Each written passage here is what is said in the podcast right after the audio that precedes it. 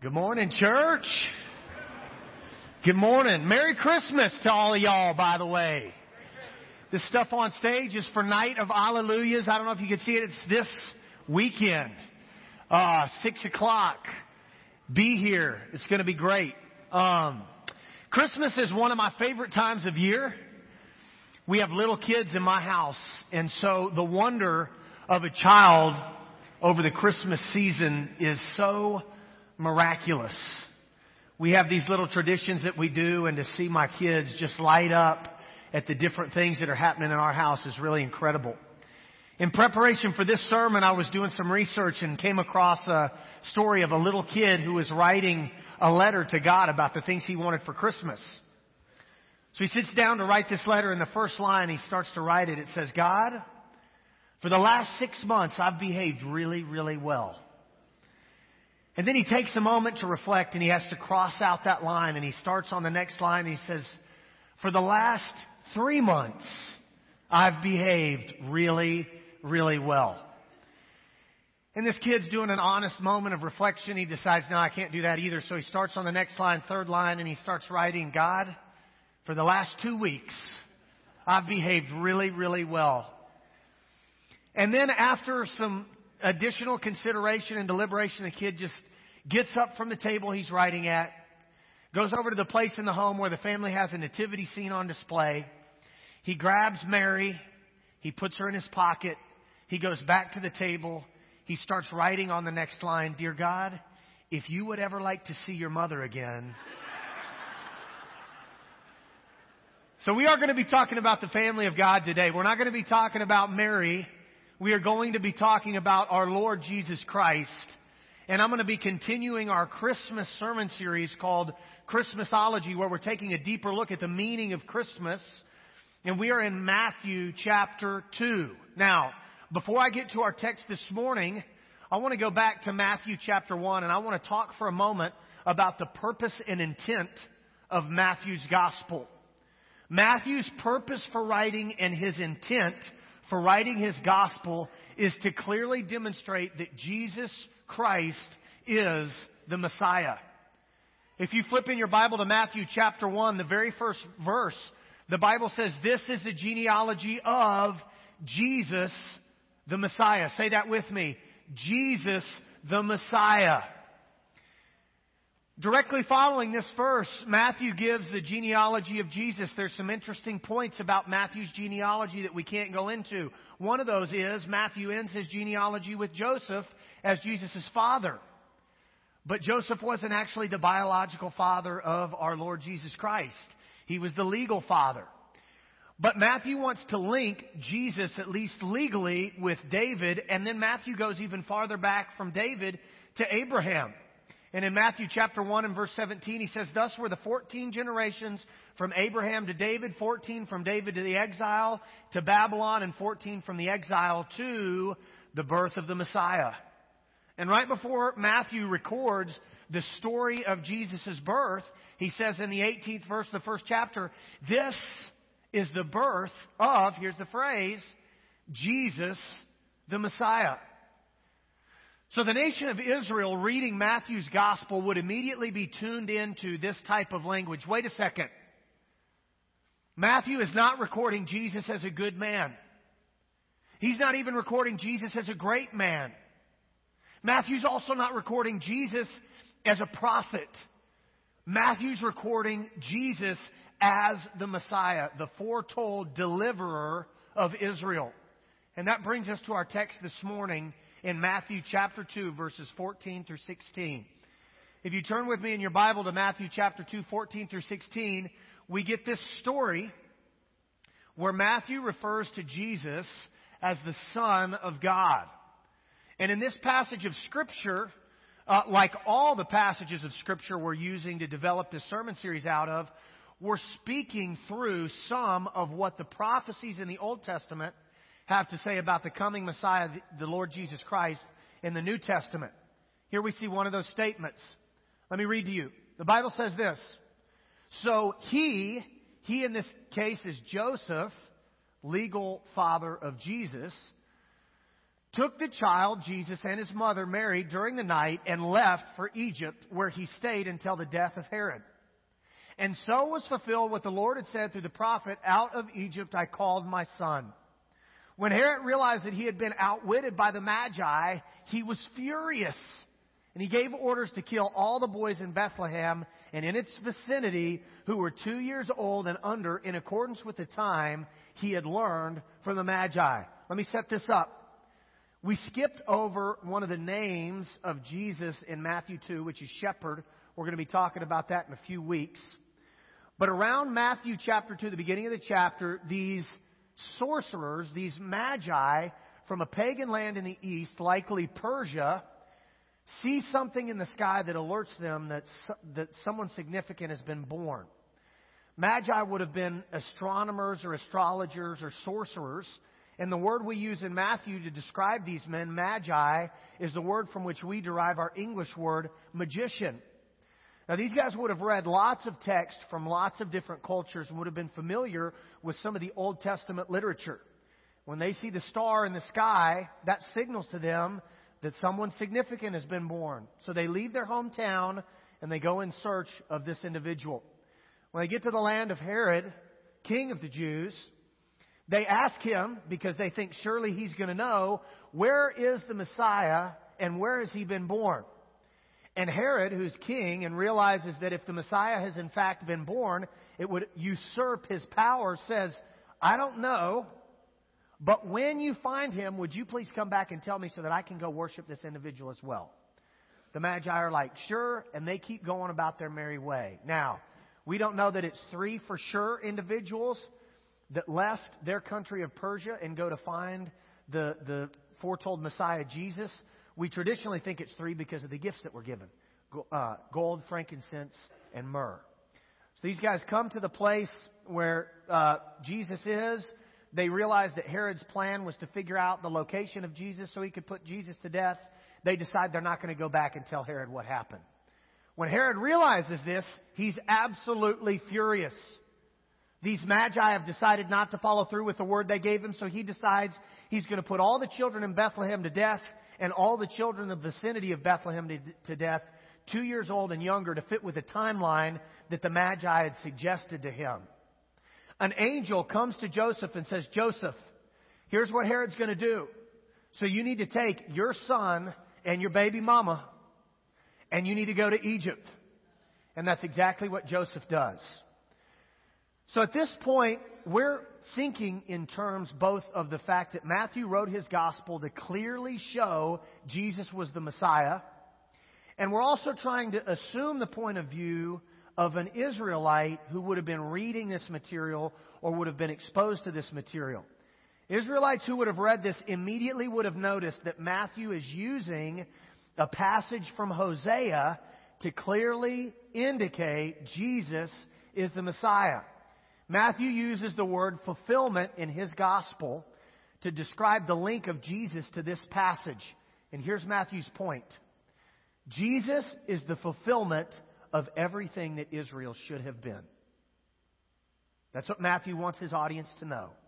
Jesus is the fulfillment of everything Israel should have been.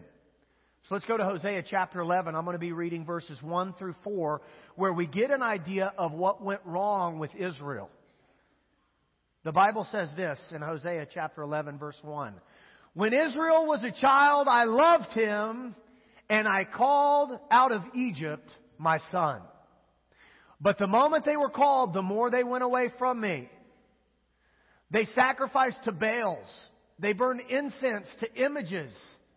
It was I who taught Ephraim to walk, taking them by their arms, but they did not realize it was I who healed them. I led them with cords of human kindness, with ties of love.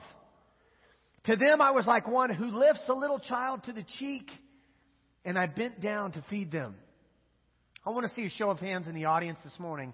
How many of you have been blessed with the opportunity to raise or to know a teenager? Let me see a show of hands. Most of us. I think when we get to heaven, Jesus is going to say, you know that season in life where you were raising your teenager? That's exactly what it felt like to try and develop the Israelites. the more I tried to give these guys structure, the more I tried to give these guys discipline, the more they rebelled away from me. They didn't realize it was I who was doing their laundry. They didn't realize it was I who did all the grocery shopping and kept the cupboard stocked with plenty of food to eat. And the more I tried to lead and love, the farther away from me these unruly teenagers went. This is exactly what's happening in Hosea chapter 11. God's saying, man, I delivered these guys. I loved them. I tried to give them discipline and structure and lead them into health and happiness and prosperity and wellness. But the more discipline and the more structure and the more consistency I tried to provide, the farther away from me these guys ran. So God has to intervene. And He intervenes by giving His Son. Matthew's gospel is very unique in how it starts out. He wants us to know that Jesus Christ is the Messiah. Jesus is the fulfillment of everything Israel should have been. An Israelite reading this text would be honed in razor sharp on this message. Now, I want to take your mind through some Israelite kingdom history right now. And I want to map out for you the similarities between the history of the Israelites and the story of our Lord Jesus Christ, which is precisely what Matthew's going to do for us here.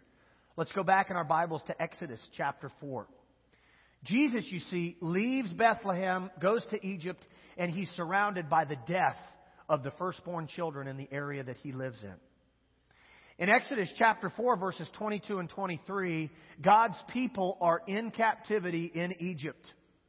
And God decides to deliver his people because he wants them to be able to worship him. God wants a relationship with Israel, his son. So God raises up a deliverer named Moses. And he tells Moses in Exodus chapter 4 to go to Pharaoh. And this is what I want you to say. This is what the Lord says. Israel is my firstborn son, and I told you to let my son go so that he may worship me. But you refused to let him go, so I will kill your firstborn son. The same way the Lord Jesus Christ is delivered from death of firstborn sons that surround him, the nation of Israel is delivered from the death of the firstborn children that surround them. If we're following the context in the history of Israel, from the Passover, that significant moments of deliverance from their captivity in Egypt, they leave the nation of Egypt. There's actually a point in history where the Egyptians are saying, Here, take our stuff, like whatever it takes you to get out of our land, here you go, now go. And then all of a sudden, Pharaoh realizes, like, wait a second, all our employees and all our slave labor just hit the road. We got to go get these guys and bring them back. So the Egyptians pursue. And in Exodus chapter 14, the Israelites are standing on the shores of an impassable physical boundary called the Red Sea. In front of them, they can't progress because nobody knows how to swim. And in back of them, they can't retreat because they've got an, an, enemy army coming to take them into captivity again. They have no way that they can be delivered. And in Exodus chapter 14, God tells Moses to stretch out his hand over the Red Sea. And when he does, the Bible says God turns the strong east wind to cause the waters to recede and turns the land underneath those waters into dry land. In verse 22, the Israelites went through the Red Sea on dry ground with a wall of water on their right and on their left. You know, it's funny the way that the scriptures play themselves out in, in your life. A couple of months ago, I was working with a, a, young man who was really discouraged, and I was trying to give him some good uh, pastoral encouragement. And can you believe that not everyone on the face of God's earth is open all the time to pastoral encouragement? So I'm trying to give this guy some encouragement, and he just bolts. He says, Forget you, I'm out of here. And he runs away from me, and we're by Shinny Lake. And he runs onto a, a boat dock in Shinny Lake, and the lake right now is completely drained because they're rebuilding a dam. So the boat dock would have stood about three feet off the surface of the water if Shinny Lake was at regular depth. But right now there's no water in it, so the boat dock's about 10 feet off the base of the, of the lake. And I chased the kid to the boat dock, and he's like, Leave me alone, get out of here. If you don't, I'll jump. And I'm like, You know, I can't leave you alone. I got the conviction of God on me. I'm like white on rice as far as you're concerned. You better just break yourself, all right? He looks at me, and then he looks down. about 10 feet, probably from about this high down to the bottom of Shinny Lake, which there's no water in it. And he looks back at me and he looks down. I thought, Lord in heaven, this young man is going to jump off this boat dock and try to run away from me into Shinny Lake. That's exactly what this guy did. Now, in the scriptures, when the water receded in the Red Sea, the, the ground beneath the sea is dry. When this kid jumps from a boat dock onto the bottom of Shinny Lake, he sunk about waist deep. And I thought I got him. He's not going anywhere. And he shimmied out of there and he starts walking into Shinny Lake. And at this point, I realize I'm going to have to jump too. And I got about 100 pounds on this guy, so I jump and I sink about chest deep. After 10 minutes of trying to wriggle out, I finally ended up catching up to the guy. And I thought, as I was studying for this sermon, like, Lord, if I'm ever in that position again and you would decide to make the land below Shinny dry, that would be just fine with me. So the Israelites are delivered into freedom through the waters of the Red Sea. Now let's remember Matthew's gospel, okay? Matthew's just recorded Jesus' flight to Egypt and how the deaths of firstborn children surround that scenario. And the Israelites were delivered by death of firstborn out of Egypt. The Israelites then were delivered through water into freedom as they, flee, as they fled Pharaoh and, the, and Pharaoh's army.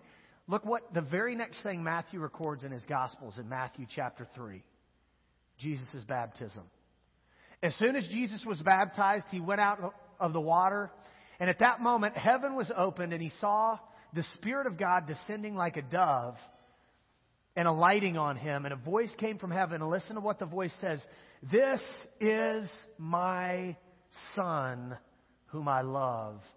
With him I am well pleased.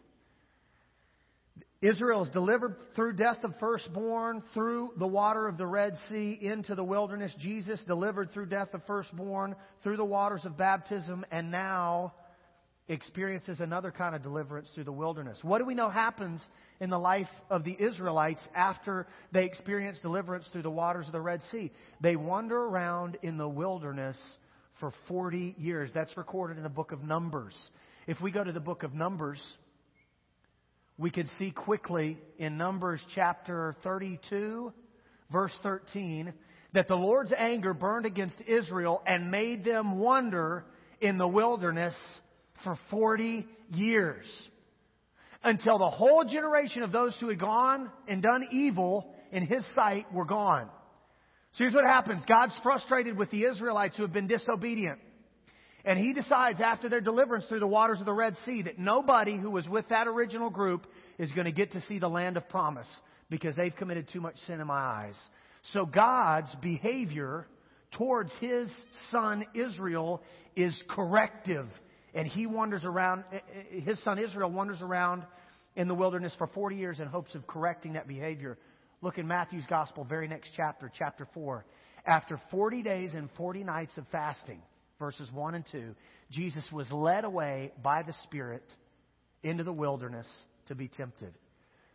Friends, let me just say at this point, an, an Israelite person who's reading Matthew's gospel would not have been able to overlook the symbolism and significance of the similarity between Jesus' life and the most significant events describing the deliverance of God's people from their captivity in Egypt. But while God's behavior with Israel was corrective, God's behavior through the Lord Jesus Christ was redemptive for all of those individuals who couldn't get it right.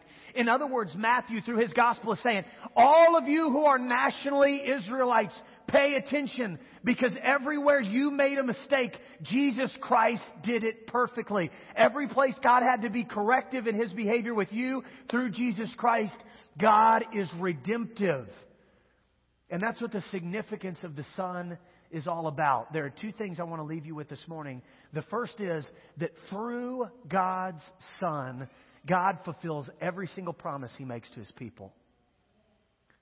Every single promise God makes to His people, He fulfills through His Son. Any Israelite that's reading Matthew's Gospel would first note that he's recalling Hosea chapter 11 and would have known the whole book of Hosea, although probably wouldn't have called it a book and would have realized how Hosea starts. And so if you're following along and you're taking notes, you need to write down Hosea chapter 1 and verse 10.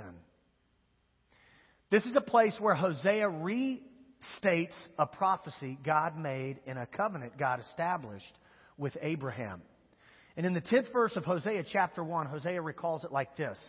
The Israelites will be like the sand on the seashore, which cannot be measured or counted. In the place where it was said to the Israelites, You are not my people, in that same place, they will one day be called children of the living God.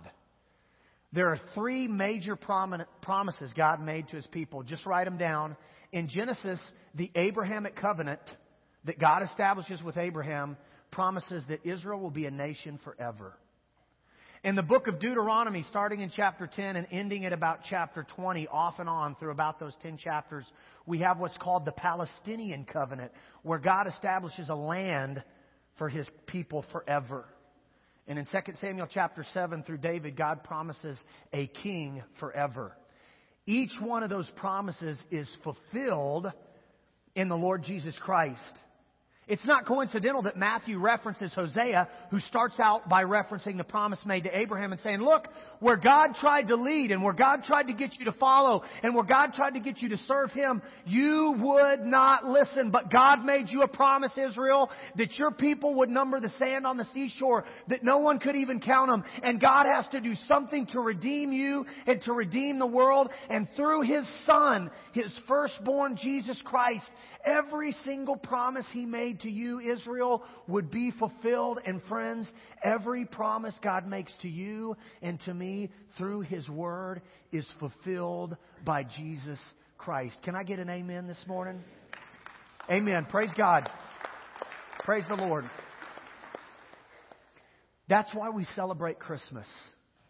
Because it is in Jesus Christ that every single promise God made to each of us would be fulfilled. And we celebrate that. But the second thing I think that makes the Son extremely significant is not just that God, through His Son, fulfilled His promises to His people, it's that God, through His Son, is calling you out of bondage. God, through His Son, is calling you out of bondage. I just briefly mentioned those covenants, the three primary covenants God established with His people, because it's linked to Hosea chapter 1. All Israelites reading Matthew's Gospel would have been familiar with that. But I also don't have time in the New Testament to cover every time a New Testament writer uses Egypt or slavery as a metaphor for sin or sorrow and suffering in this life. All over the New Testament, the New Testament writers use Egypt as a symbol for slavery, as, as a symbol for sin, and slavery as a symbol for some sort of suffering in this life. And in the same way God delivered his people out of Egypt and freed them from their slavery, God can deliver you out of your sinfulness and suffering through his Son, Jesus Christ. And that's what the message of the Messiah is really about. You know, the holiday season sometimes makes those kinds of things in our own lives more obvious. We're around a lot of family, and usually it's our family who can see through our junk the clearest. And so those sins that we might otherwise be able to hide from our friends and acquaintances, when we're around our family, it's like looking our own junk right in the face. Or maybe you don't have a, a, a sin that you're hiding. Maybe it's some type of suffering. Maybe these are the first holidays you're going to spend with a family that's broken. Or maybe this will be your first holiday season having lost a significant loved one. Or maybe there's something else that this holiday season reminds you of. Maybe your family's intact and things are going well, but your mind is drawn to seasons past where things were miserable and they were sorry and they were sad. And even though they're okay now, maybe your mind is filled with regret that you can't go back and remake some of those times. Wherever you fall in any of those categories or any in between, God is saying to you, just like He said to all people all over the world through his son Jesus Christ. Come to me and let me deliver you from that bondage, from the burden of that sin or the burden of that suffering. The deliverance you can experience through Jesus Christ is the same today as it was for the Israelites by God's power back when they were delivered from Egypt. And that's also why we celebrate Christmas, because through the Son of God, we can all be set free. Amen? I'm going to conclude with a prayer. And after I pray, whatever uh, sinfulness that is in your life that you'd like us to pray for, we invite you to come forward today. And if there's not sinfulness, but maybe there's just suffering, maybe you're just carrying a heavy burden into this holiday season, Jesus is still saying, Come to me and let me deliver you from that bondage. I'll pray, and when I finish, you just stand with me while together we sing. Let's pray. Lord, we love you. Thank you so much for your word. Thank you so much for the opportunity to spend this Christmas season rejoicing that Jesus Christ is your true Son, the true foretold Messiah, through whom every promise you've ever made us is fulfilled, by whom we can all be delivered. I pray that any here who have hidden junk in their life, God, that they would hand that over to Jesus and allow Him to deliver them from that. And if there's any here who are suffering and just experiencing some sorrow or sadness, God, I pray that you would deliver them from that this morning as well. Let this Christmas season be the most blessed yet for these people. We love you, Lord, and we thank you. It's in the name of Jesus I pray. Amen.